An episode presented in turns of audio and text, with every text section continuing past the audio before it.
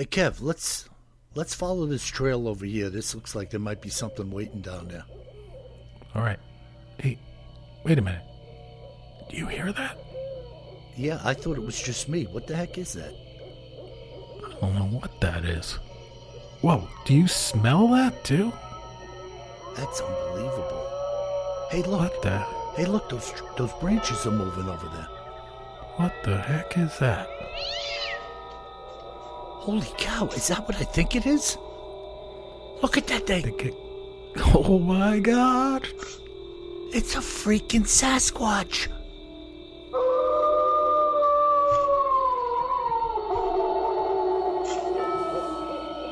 Welcome to the Bigfoot Terror in the Woods Sightings and Encounters podcast. I am your host, W.J. Sheehan. Hello, everybody, and once again, may I welcome you to our show. My name is W.J. Sheehan, and I have authored a series of books entitled Bigfoot Terror in the Woods Sightings and Encounters, hence the podcast by the same name. All of my books are available at Amazon in ebook and paperback format, and volumes 1 through 7 are in audio form at Audible, iTunes, and Amazon as well. So take advantage of those, go out and buy some. And by the way, it seems that the idea of reading Bigfoot stories around the campfire, eating s'mores and marshmallows, is working quite well. So you may take that upon yourself, grabbing the grandkids or the ki- children and bringing them outside and reading them a couple of creepy Bigfoot tales. And now, without any further ado, may I introduce you to my brother and co host, KJ Sheehan. Kev, how are you? I'm doing great. How about you, Bill? Fantastic. How does that sound? Reading some creepy Bigfoot tales around the campfire to the little children. Oh man, we've been we've had some beautiful nights here where it's been kind of damp during the day, but uh, and a little chill at night, but no rain, and we've been having a campfire out in the yard. You know, so we got to wait for it to be a little damp because I don't want to light the whole place on fire. and of course, if anybody's out there in law enforcement, we were only doing it to roast hot dogs. You know. Yeah. Yeah, I we think. were, we were eating off of that fire. One hundred percent. Here's the thing what if a Bigfoot shows up while you're reading Bigfoot stories? Whoa, whoa. and maybe he just wants to listen to the stories. Yeah. Find out what the people are saying about me. Ah.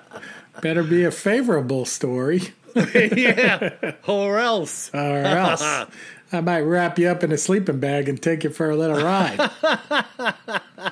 That's like a sack of potatoes. Hey, Oh, let me out of here, man.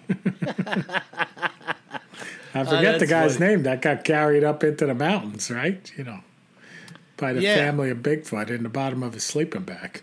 And how did that end again? Didn't the Bigfoot grab his can of snuff and pour it down his throat or something? I don't, I don't remember. yeah, I think I Sounds think he did. Sounds Yeah, right. and then he didn't know what he was eating, and suddenly he was hacking his lungs out. Yeah, that's right. And that's how he got away.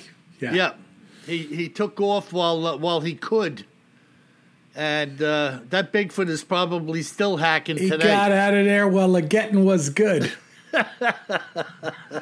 yeah, speaking of hacking your lungs out, Bill, uh, I got bad news for you.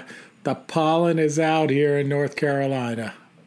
yeah, well, So that we means got it's headed your way. Yeah Southern pollen heading towards New York. Oh, man. My black truck had a nice little, already a coat of green on it. Perfect. Yeah, they were just talking about that on the, the weather the day before yesterday. The pollen count is up. Oh, yeah. I've been sneezing my head off every morning. Yeah, I get the same thing, you know. Yeah. Out of nowhere, too. I mean, I just, I, I could be in the house. Oh, yeah. I This is in the house. su- I'm sneezing Yeah, my head off. achoo, achoo, achoo. Of course, I got Big Martha who comes in with her double fur coat Labrador Retriever hide and covered in green pollen. Perfect. Yeah. I'm like, oh, nice to see you. and she wants to get pet. Oh yeah, she's like, "Can you get this off of me? Yeah, yeah. Can you get it off of me and put it on you? Put it in your nose." Martha the air freshener. ay, ay, ay. Yeah. Well, let's let's get into this here today. Uh, cryptids in the news and other oddities. Uh, what do you got on the menu today, bro? Perfect timing. If you hear it outside, the Apache helicopters are coming over.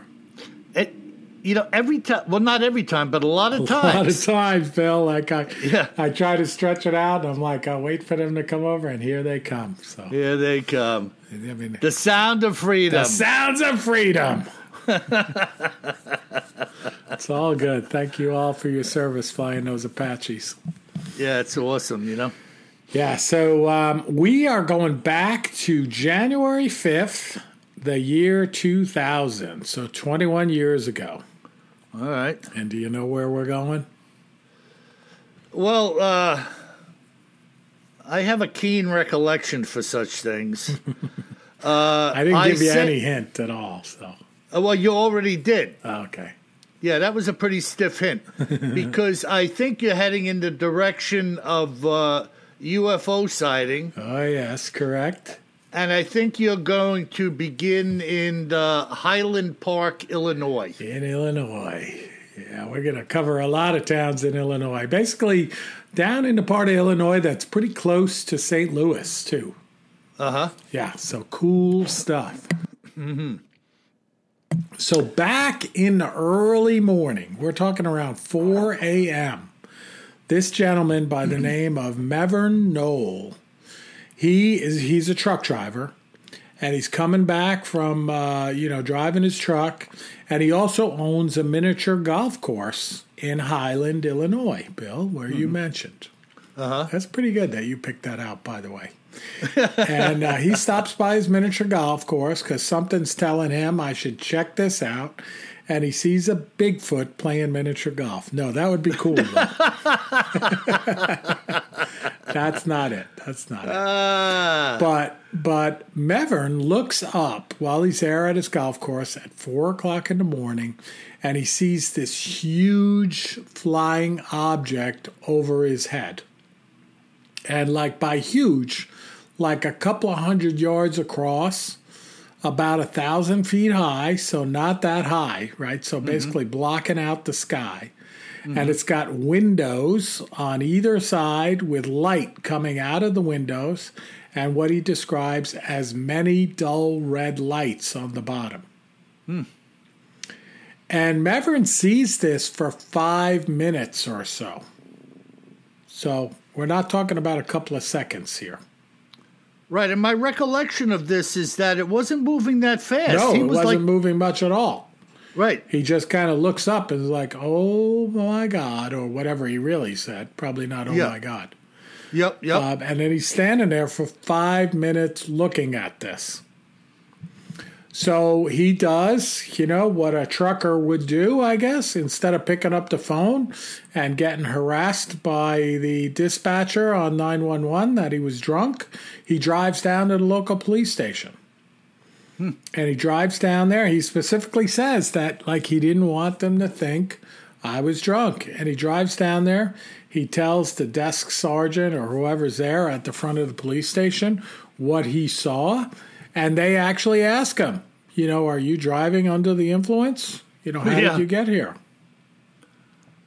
Yeah, typical, uh, typical tale. Uh, before you continue, I Yeah. have to say something. Sure. When you mentioned the Bigfoot on the miniature golf course, you know what it reminded me of? What? Do you, do you remember when Herman Munster went on the golf course? Oh, yeah, yeah, yeah.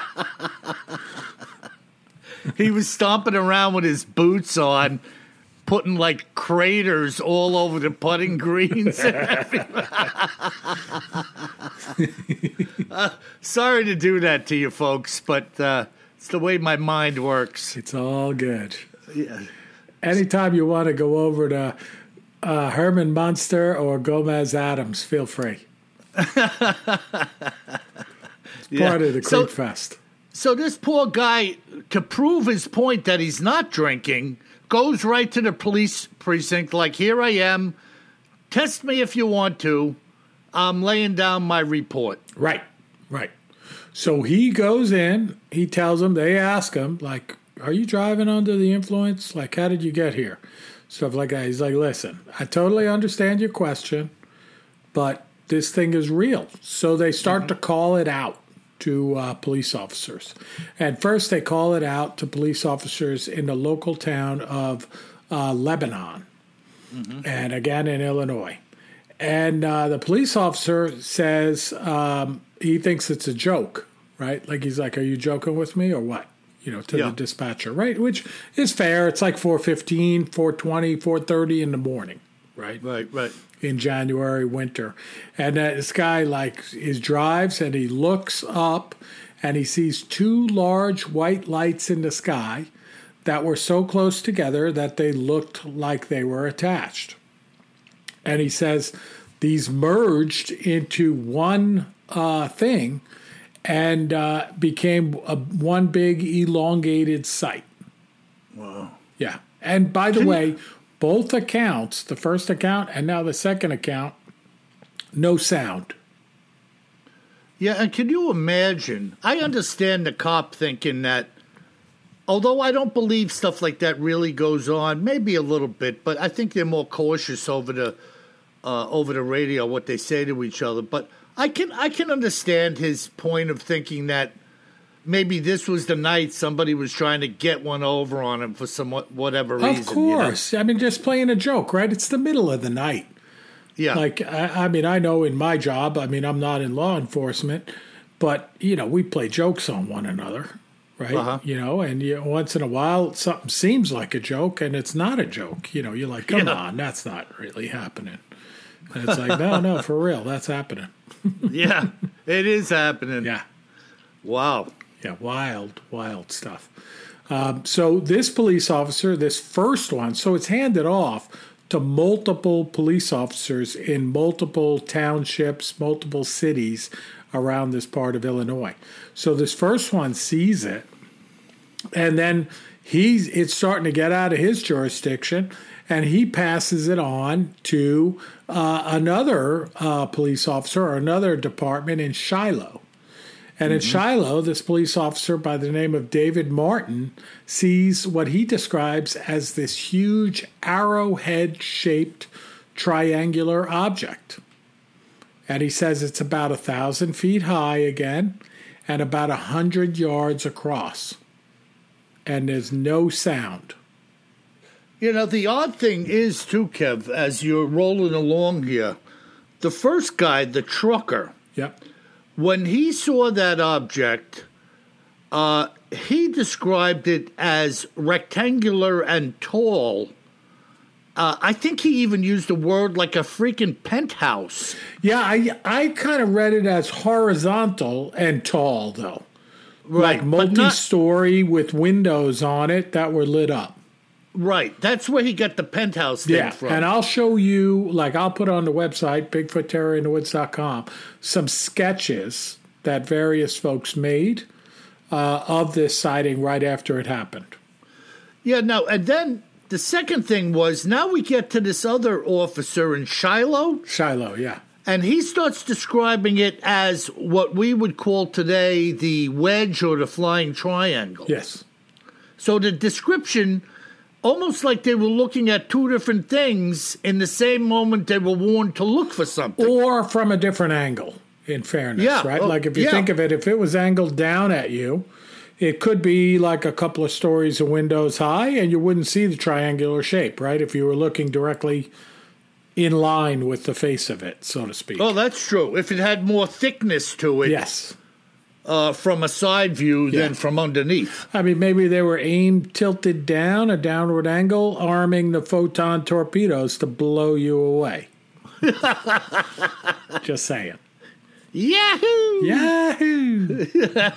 I mean, they got to have some fun too, you know. yeah, I guess so. At our expense. Well, yeah. But again, in this case, in Shiloh, the police officer again, no sound. Right? Yeah. He stops his car, he gets out, no sound. He's talking about it on the radio, and then he reports that it went from 15 miles to miles per hour, his estimate, so moving very slowly, to greater than 100 miles per hour in seconds. Mm. Right? And yeah, that's quite that's quite a punch on the accelerator, you know. Yes, and this is very close to an Air Force base that goes all the way back to World War One, called Scott Air Force Base. So yeah, they call the Air Force Base. Mm-hmm. Yeah, go ahead. No, I just said they're still there today. Yeah, still there today. They called the Air Force Base and said, like, "Hey, you guys got anything flying? Because we're seeing some weird stuff." Now, of course, the Air Force Base said, no, we got nothing flying, which I think they would say that even if they were having an air show, honestly. but, but, but, that's that. That's uh, it is what it is. Uh-huh. And um, um, so they they call the Air Force Base. They hand it off to another town called Millstadt, and another police officer reports seeing the object and he sketched what he saw. And similar, he saw like the double story of windows or triple story of windows, no sound. And in his case, he said he saw a singular red light on the bottom. So maybe mm. it's a different uh, different uh, height or something like that. Yeah, or changing colors, or oh, some sure. lights going off and others coming on. Yep. And wow. then the last sighting, it's handed off yet again to another police jurisdiction in Dupont, Illinois.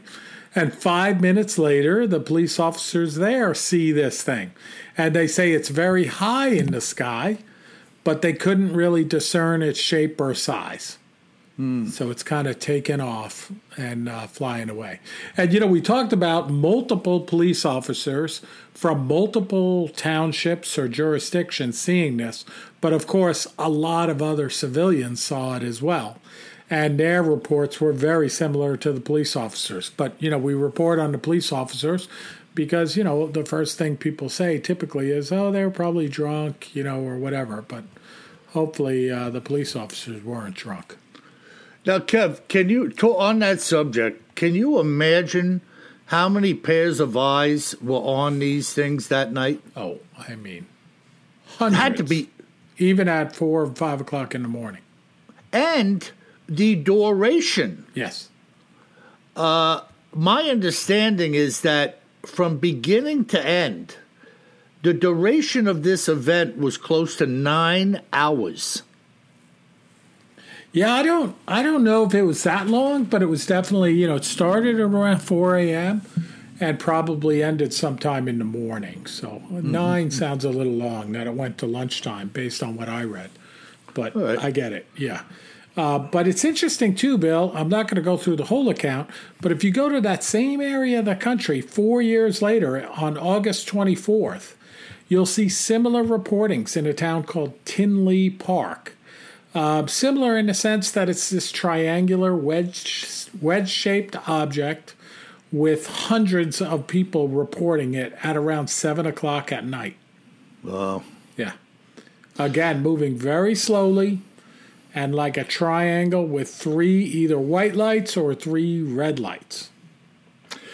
You know, uh, the flying triangle has been becoming a regular diet in uh, the UFO community globally for many years.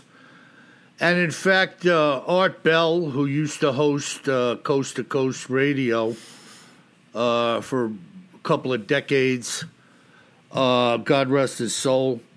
Uh, he was out in the desert with his wife Ramona at the time and had his own flying triangle uh, encounter, which obviously tipped the scales for him. Uh, he went from being somebody who's an interviewer to an interviewee himself uh, having seen this monstrous craft completely devoid of any sound, blocking out the robust uh, star covered sky out there in uh, Nevada. I think he lived in Pahrump. Uh, you can imagine how many stars you see out there at night. Mm. And this thing just blackened them out, went gliding over him and his bride, and left them. And after that, there was no question anymore as to whether or not these things existed. The only question that remained is who do they belong to? Right. And that's a freaky thing, man. What do you what do you make of that? Do you think that if if our uh, Air Force or some branch of the uh, armed forces had that technology, would they just be flying this stuff around helter skelter over communities? You know, I, I think it's possible, Bill. It's definitely possible. Um, I, I mean, I don't want to say helter skelter, but they got to fly it somewhere. Yeah, I get it, but uh, you know, if you look at recent history, other than some people who may have seen uh, an F one seventeen at different angles out at Area fifty one or something in flight and thought it was a saucer, uh, nobody really collectively or in mass had seen that F one seventeen until they uh, unwrapped it uh, in the Iraqi conflict. Well, I mean, they would see it at night and not know what it is, right? Right. Yeah. But certainly nothing, you know, these people are talking about something here. Uh, I've heard people say about these triangles, and this is no bull. I've heard people say a mile long. Oh, yeah, yeah, yeah. And you I see mean, it in some of the movies and stuff like that, too. You think about that for a minute. There was that Japanese uh, pilot flying a cargo Boeing 747 like 20 years ago uh, up around Alaska. I think he had a cargo of wine on board. And uh, he reported this object going from in front to behind the jet he was trying to shake it off, maneuvering as much as you could in a big plane like that. Couldn't do so. Uh, was in contact with the airport. Uh, they said they didn't see anything. Uh, later on, the, the poor slob lost his job, uh, having made the report, which is exactly why people don't report these things because they fear such things he described this craft, Kev, as be now he's in a 747, which is a pretty big bird. Yeah. He's in this jumbo jet cargo carrier, all the seats pulled out of it. He describes what he and his co-pilot were seeing as the size of an aircraft carrier hmm. in the sky. Nothing aerodynamic about it, like a block. What the heck is a block flying around in uh, in the sky? No airfoils, no visible uh, uh, propulsion system on it, uh, no smoke, no flame, no noise, no jets, no props. That is bizarre. I'm with you. Now, how did the, how did this whole thing wrap up uh, that that day when it ended? That's it. They didn't. They didn't see it again. You know, and uh, the thing accelerated up to altitude and then disappeared. They didn't hear it again. wow. And then uh, again, they saw something similar that I read about in 2004. Right, right. Yeah, it's wild. You know, and again, here we are. Now, I remember this event uh, basically shortly thereafter it happened. And I do not recall seeing anything uh, nationally or locally on the news relative to that. Yeah. See, I don't remember it back then, but uh, Uh-huh. you know, I don't know why I don't remember it, but I don't remember. Well, you know, just me personally. Yeah. like uh, you're kind of a newcomer to a lot Yeah, of this yeah. stuff. And at that time, I was, uh, you know, I was knee deep in all of this stuff. You know, uh, I was, uh, uh, you know, uh, I had had UFO encounters already, and uh, so I, I didn't need anybody to convince me. Uh, I remember at that time, I think I had a subscription to UFO magazine, uh, trying to uh, keep up to date on whatever they were reporting. And, uh, you know, Birnes, uh, the editor uh, of uh, UFO magazine, you know, of course, people out there consider that magazine like you're reading a copy of Mad magazine. Uh, but he was a legitimate uh, and earnest follower of UFO encounters. And of course, he had that show, Kev. Do you remember his show? I do. Yeah. So if you saw that show, you know these guys were out to prove uh, what was going on. They really stuck their necks out in certain circumstances in different countries and situations No doubt about uh, it. to try to, to try to get to the bottom of things. You know. Yeah. Uh, so this uh, uh, UFO magazine was by no means uh, some cheap newspaper. Uh, they were trying to do the yeoman share, whether people believed it or not, to get to the bottom of uh, UFOs globally. You know, and uh, kudos to them. I always enjoyed that show. Yeah. Wow, Awesome. That's phenomenal. Awesome phenomenal stuff. Yeah, so these creepy UFOs, we're going to do some more of them. I mean, there's just some great stories out there, and and I love them, especially these ones where you got a whole bunch of law enforcement folks that were part of it.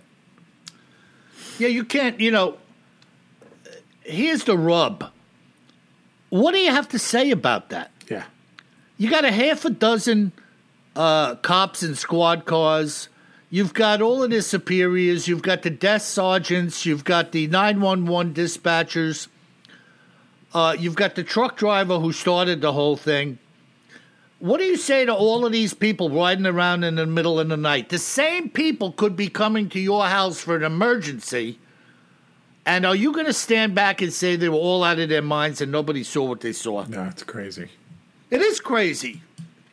It, to me, it's more crazy to think that than to believe that what they saw was something unidentified and unknown to us, Yeah, uh, even to this day. yeah, no doubt. Wow, very bizarre. Well, So what do you of got for us, Bill? Well, speaking of bizarre things,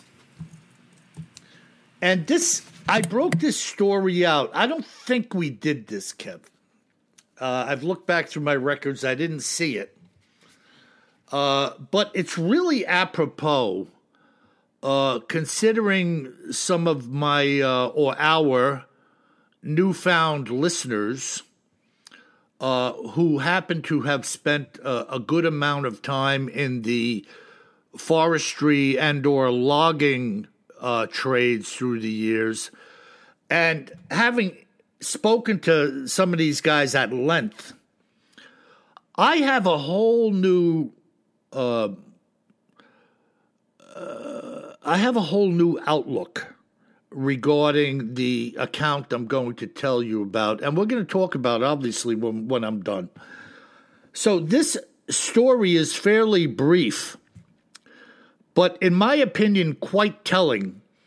Uh, it was brought to my ears by a fellow named Jimmy Schmidt, who at the time was a logger in the region of Northern California many, many years ago.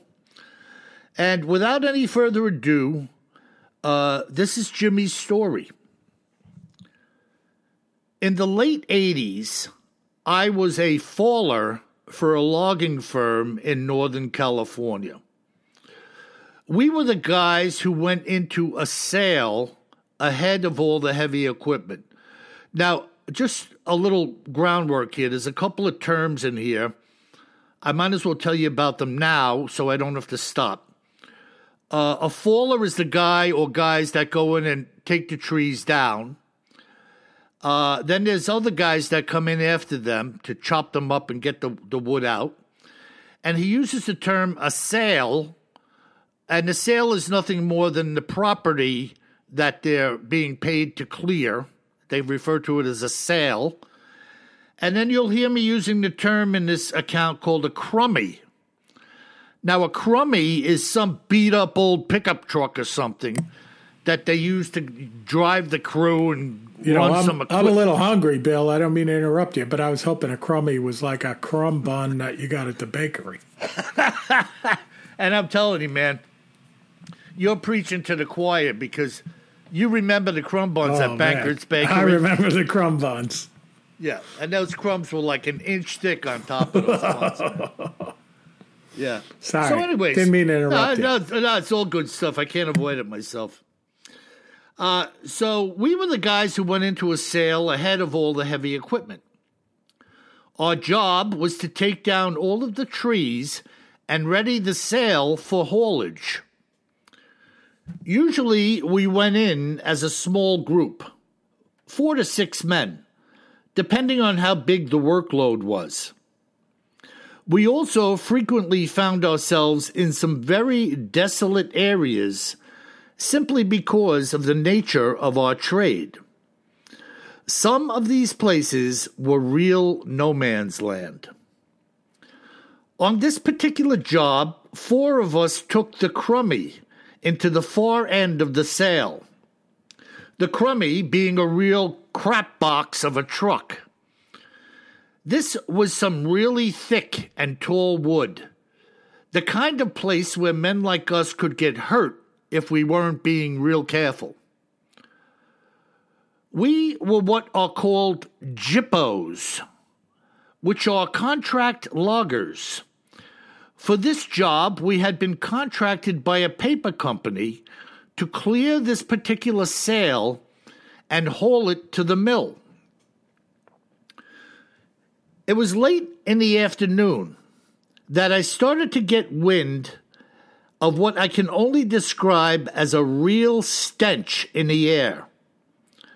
Not knowing what it was or where it was emanating from, I kept working. A short time later, the punk on our crew came over by me and asked me what the stink was, and I told him I didn't know. Now, Jimmy had said that the punk, which may be where we got the word punk from, Kev, was like the greenhorn or the low man on the totem pole. Ah, the punk. Yeah, so he referred to them as the punk on his crew. Hey, come over here, you punk. Come on over. So the punk on our crew came over by me and asked me what the stink was. And I told him I didn't know. By the end of the day, we had made it through about half of the sale and split. The next morning, we piled into the crummy with our gear and headed back into the sale for the second day's work. The stench from the day before was still wafting around in the air, which I thought was really unusual because I had never smelled anything like it before. A couple of hours into the day, the punk had stepped away to take care of business when he started shouting, Hey, you guys, come over here. Check this crap out. Well, we went over to see what the commotion was about, and there it was a big pile of crap. It must have been 10 pounds, and it was fresh. It looked human, but the pieces were really long and wide. Some appeared to be 14 to 18 inches long and maybe 3 inches thick. Now, I hate to get into this description with you folks, but this is the way it was given to me. This is this pile of crap they ran across in the woods. He goes on to say that there are no humans who could back one out that large. And this was no animal turd either. We stood there staring stupefied at this pile of crap and wondering just what was in here with us. Late that afternoon, as we were tearing through the timber with our saws screaming, I felt like I was being watched. That's all I can say. A few minutes later, I caught sight of something out of the corner of my eye, and turning my head to look, I saw a monster of mammoth proportions peering out from behind a large pine tree. Immediately, I knew it was a Sasquatch. My estimate 12 feet tall and as wide as an outhouse. It stood there, swaying back and forth, apparently unafraid of the saw's noise. I ran to the other men and pointed in its direction. It had already started to move, but it was still unobstructed, and we were all looking directly at it as it was now walking away. It looked over its shoulder at us. Its butt must have been four feet wide, and its legs and back were just as massive. The lat muscles on its back looked like two by 12 boards springing out of its body, and its arms were swinging slowly as it bobbed away from us and passed out of sight. We all jumped into the crummy and took off. I quit the crew that day and never went back into the woods again. I never saw the guys who were with me that day ever again and I even left some uncollected pay on the table. I had asked Jimmy to give me any specific details that he could about this creature and anything else, and this is what he said to me. It didn't come out from behind the tree because it was three times as wide as the tree. It was just shielding itself from full view. Maybe it had been moving and had stopped there to hide once it saw me turn. At any rate, when its face appeared, it was looking straight at me. We were eye to eye. That face didn't look human. Oh, yeah, it had a nose and a mouth and eyes. But this thing was an animal, not a man. The eyes were very dark, if not completely black. The face, chest, and inner thighs had some exposed skin, but the rest of it was entirely covered in hair that was so dark it was almost black. For some reason, I clearly remember its fingers. They looked like they were 10 inches long, and I could see its teeth. It looked to me really angry, making no sounds at all. Its two fangs looked slightly longer than the rest of its teeth. When I had run to the guys and pointed at the beast, its back had been facing us, and it had already covered quite a bit of ground as it left the area.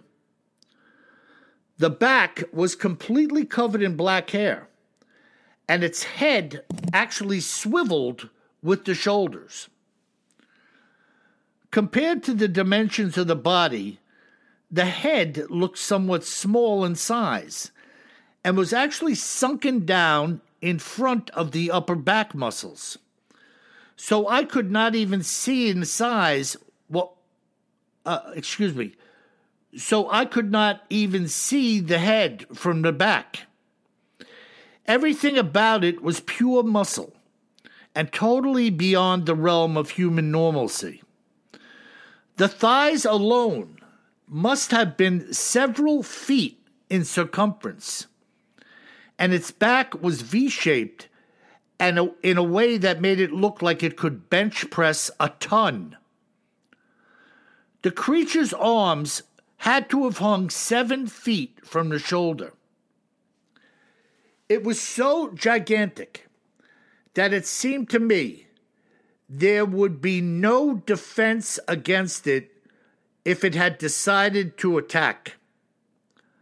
I'm not even sure a couple of well placed rounds would have been enough to take it down. What do you think of that, Kevin? Whoa. Now, where was that, Bill? Northern California. Okay. So around the whole uh, Patty film area. Now, you know, I mentioned earlier about uh, having met up with some logger guys through the uh, podcast. And uh, really interesting uh, talking to these guys because you really get to connect the dots. And they have some theories of their own. And some of the people, not even knowing each other, are in agreement. Right. Now, one of the things uh, I'm going to breach with our listeners is this. I had a hunter in Canada and a logger in uh, BC who are both in agreement that the noise from the gun and the sound of the chainsaw does not scare the Sasquatch. Mm. Both of these guys are in agreement that they believe the sounds attract them. And in particular, the hunter thinks that they, at this point in time, have long since identified the sound of a gunshot as killing something and possibly a free meal. Oh, isn't that interesting? Yeah, and I have a number of accounts of missing animals and uh, uh, hunters uh, seeing something around a catch that they can't find or finding the blood where the animal dropped and the animal's gone. So this is really nothing new. Uh, you know, we would think, you know, because heck, I open the back door and the birds jump off of the feeders. Right. But a bird is not a Bigfoot. Right. You know, maybe they they hear crash, boom, bang, and start to move around. Like, hey, what the heck is going on over here? Right. Or uh, now they're taking down some woods over here again. I got to make it nasty for them. could be, could be. You remember, Kev? I did that account about Uncle, Uncle Frank up in Vancouver. You remember that I one? do. I do. And by the way, I don't think you did this account before. I haven't heard this. Okay. Uh, you remember when Uncle Frank uh, took the two guys who were working together up in Spokane? Yeah. And he took them up to that scene where the guy had disappeared. Yeah.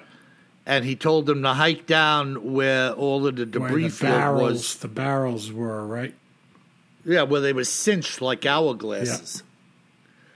So I think, uh, and this goes way back to where that guy in Northern California first casted uh, cast the the prints that coined the phrase Bigfoot. Right. Uh, they were in some type of construction op. I think they were building roads. Actually, those guys. I think you're right. Uh, but of course, to build roads over there, you got to take down trees, right? Yeah. So they were the ones who, or about whom, was coined the phrase "what a big foot" or the cast of a big foot just kind of stuck, and we started calling the creature a Bigfoot. Yep. So it's it's interesting though. There's a lot of synchronicity around uh, uh, these reports, other reports, uh, different people who are out there doing uh, different kinds of work than you and I. Uh, and they look at things through a different lens, you know, than we do. You know, you ask a computer worker, spends his day in the office, probably has very little interest in the subject, right?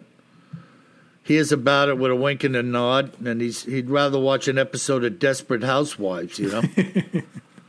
uh, really, you know, you know what I'm talking about. And then you've got other people who spend their days yearning for the next deep woods hunt they can go on.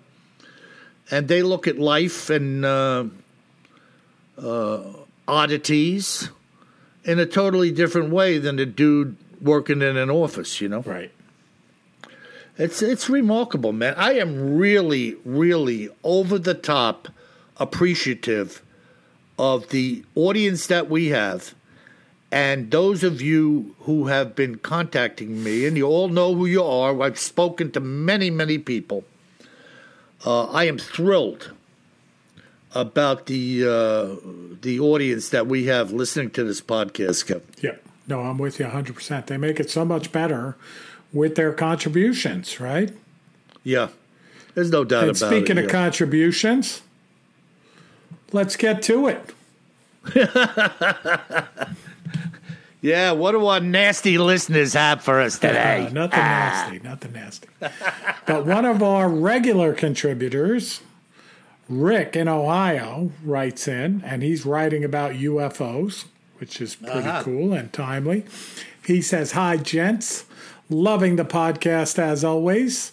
I have about 25 podcasts in my rotation, but do try to listen to the newsy ones as they happen. And by Saturday night, I have emptied out my list and I'm sitting with rapt attention waiting for my Sunday fix of Bigfoot Terror in the Woods. And honestly, I often listen to a new episode and then just let my phone take me on to another episode of Bigfoot Terror in the Woods, and then another and another. and he says, and last Sunday I listened to at least 10 episodes. The topics are very compelling, and the back and forth between Kevin and the other guy is interesting. Hey, wait a minute. Hey, hey, I think that's you. hey, hey, hey. Hey, you. And he said, since you did already cover the tic tac UFO phenomena, which this uh-huh. is my words, not his, one of my favorites, by the way. Uh-huh. Um, he said, I thought you'd be interested in this news story on a topic that came out today. And I don't know if you got a chance to read this, Bill. I had not seen this previously, and we will definitely cover it, Rick, and the rest of our audience. But basically, in 2019, now it comes out that swarms of flashing, tic tac shaped UFOs chased several U.S. Navy destroyers off the coast of Southern California. Like I was saying uh, last week, I am sure that there was more than meets the eye to the few frames that we were shown of that Tic Tac. Yeah, footage. those F-18s, and they were yeah. they went over and saw the disturbance in the water, which they didn't show us the film of that. And right. here you have these drones basically. They described them as drones, hundreds of them, um, right off, well, not right off the coast, 100 miles off the coast. So they're not basic drones. And mm-hmm. they're, you know, attacking uh, and chasing U.S. Navy high tech destroyers. Yeah, I'd like to, uh, if we could get the details on what is exactly inferred by chasing. Yeah because you could chase. Look, I'm not in the Navy. I don't know at what point they start breaking out the 30 cals and the pom pom guns, uh, whatever they got on board to rattle their cage. But I'm not. I'm not certain the uh, Navy appreciates any aerial objects harassing the fleet. No. No. So I don't know what the procedure is for that, but I'd sure like to find out. I don't think they'll tell you what the procedure is, but I know where you're going. yeah, you know what I mean. It's there's got to be more to this because. Uh, but Rick Rick goes into this, and I love it. Rick, um, we're definitely going to cover this. Um, it's uh, it's on my list. You may see it sooner rather than later because it just seems super cool. And he he ends it by saying, "Hope this finds you both doing well. If you can't use this in the podcast, then just consider me saying hi." Well, obviously we did use it, Rick, and thank you for the input and thanks for the news story too. Excellent. Rick's like one of our beat reporters. Exactly. He says so, junior correspondent, but I might say senior correspondent. Yeah, yeah. And by the way, folks, uh, don't be shy. If you have a story, and like I say, if you've seen something, say something, contact us. Go to our website, bigfootterrorinthewoods.com click on the contact button and tell us what you got to say. I mean, don't don't don't be afraid. Don't be shy. Uh, you know, my brother and I consider you guys like part of our uh, family. So you know, uh, Rick happens to be a contributor regularly to us, and there's others that send. Now, look, we're not gonna we're not saying we're gonna use everything you send us, but it it it stimulates us and it leads us in certain directions to snoop around. One hundred percent, one hundred percent. It's good, good mm-hmm. stuff. All right, so now we get another note here from Curtis, and Curtis doesn't say where he's from, but it's interesting. He writes, "Greatest of all time podcast." Not bad. Thank you, Curtis. Wow. He says, uh-huh. I look forward each week to catch your latest episode. I've been wondering if there's been any studies or theories on possible lifespan of a Bigfoot. And does a bigger size mean a longer life? Does Bigfoot bury their dead? I don't know. What do you think, Bill? Well, two things. I think generally in nature, larger size means a shorter life. Yeah. Uh, the body is put under uh, greater taxing, uh, heart wise, muscle, joints, everything else when you're larger. And as far as burying their dead, I am a firm believer that these creatures bury their dead uh, and have always taken that route, uh, which I believe is the sole reason for not running across any pieces or, or anything left of any of them uh, in the woods. I mean, look, uh, simply put, think of this. If a Bigfoot buries one of its own in the middle of uh, the forest next to Mount Shasta, unless they build a shopping center over there and some D9 dozers plow it up and somebody with a watchful eye happens to see something, you will never find that skeleton. Never. Right. So I, uh, you know, and not to mention, let's just say in Washington, just the state of Washington alone, let's just say there was a couple of thousand Bigfoot up there. With the amount of forest up there, it might you might be lucky to see one of them in your lifetime if there was a population of a couple of thousand and you were somebody who regularly kind of did some stomping around in the woods. Right. Uh, you know, we look at these like, you know, like, how come more people don't see them? I never saw one. Well, you're in Brooklyn, Brooklyn, dummy. the only thing you're seeing is a slice of cheese pie and a cola. What's the matter with you? Yeah, I never saw Bigfoot. How about seeing this? Bingo!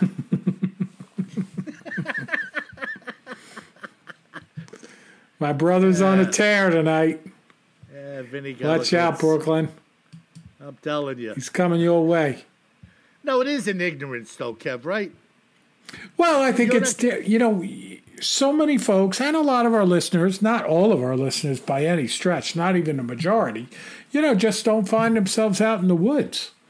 And I mean, it depends on where you live. It's hard to get out in the woods if you don't live near the country. I mean, like I was out hiking last night in the woods here, uh, over on the local lake, and I didn't see another person for two hours, you know, until the sun went down, and I headed back to my car. And I was thinking to myself, boy, this be an interesting spot to see the hairy man. Now, you know, this isn't really rural enough to run into the hairy man. At least that's what I'm hoping.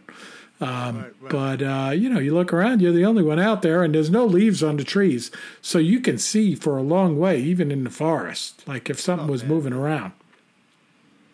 You know, look at Marble Mountain, right, Kev? Oh, yeah. Again, back to Marble Mountain. Or the, or the shot in Provo, Utah. Uh, they just happened to get lucky and be there when they saw this thing on the ridge line, uh, silhouetted by the sky and the darkness of the slope. Uh, and then in Provo, you have that upward sloping mountainside there with Oh, some yeah. scraggly weeds and some snow, and here's this big black monster. I mean, those are really unusual circumstances. Agreed. But to see to see something in the woods Agree. with the leaves and the camouflage and the tree colorations, it's uh, virtually No, impossible. we're gonna we're gonna talk about one of those sightings here, not in the next letter, but after that. So okay, let her rip. yeah. bro. So now we're gonna talk to Bob, and Bob doesn't say where he's from either. So folks, I know you want it to be anonymous. You know, even if you give us a fake name or ask us to give you a fake name, but try to tell us what part of the country you're from. It just adds a lot of color to it. Um, but he says. Uh, you may enjoy this tale. And we've actually covered this tale in uh, one of our podcasts going way back. But he says, uh, and I guess Bob hadn't listened to it yet, which is totally okay. But he says uh, it com- it brings to life one of my favorite legendary characters of the West. and this is the uh, Davy Crockett Bigfoot encounter. Yeah. Yeah, you remember that? So Yeah, I, yeah. I uh, put a little subset of the story here. I forget what number podcast this was, but you can find it in our library. But, you know, it goes like this One encounter that you may not know about is the time that Davy Crockett allegedly met Bigfoot. And it was in Texas, his favorite state, right? Like he says, something, what's his quote? Something like, uh, you know, all of you may go to hell, but I'm going to Texas, or something like that. Is the Davy Crockett quote, which is fantastic.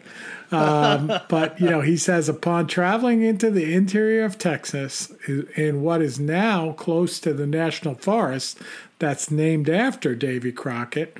Crockett wrote in a letter to his brother-in-law about an encounter he had with a creature that was the shape and size of a large ape man. Hmm. Yeah. And he, his report goes on to describe the specimen much like many historical and modern day Sasquatch sightings.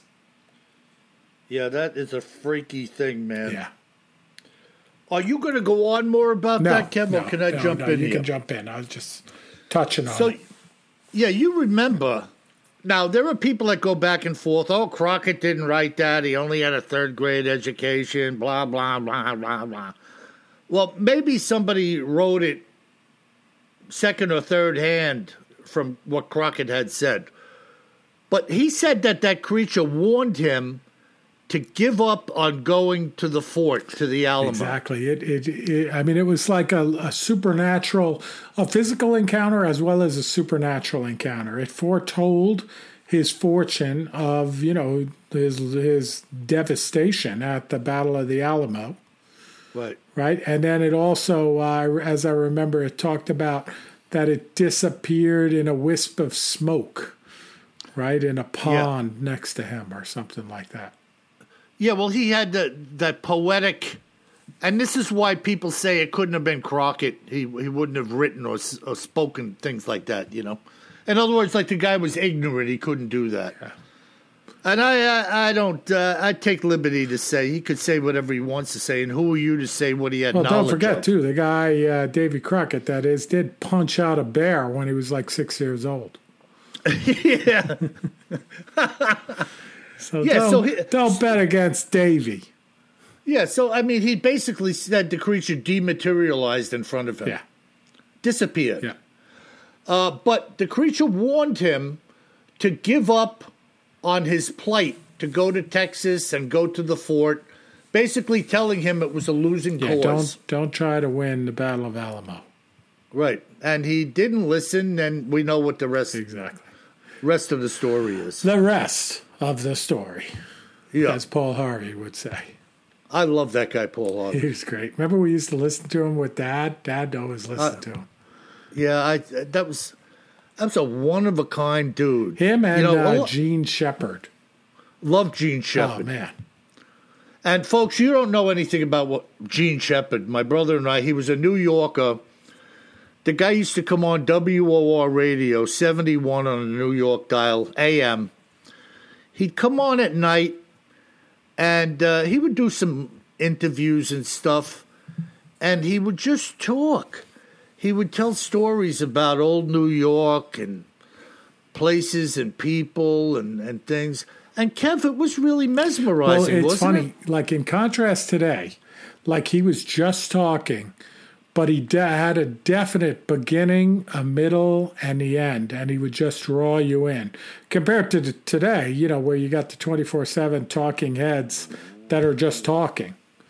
You know, to fill the time. Um, he would seem casual, like he was just, you know, having a one way conversation, but very well thought out where he was going because you were mesmerized listening to it. Listening to it. It's a it's a lot like listening to Bigfoot Terror in the Woods, isn't it?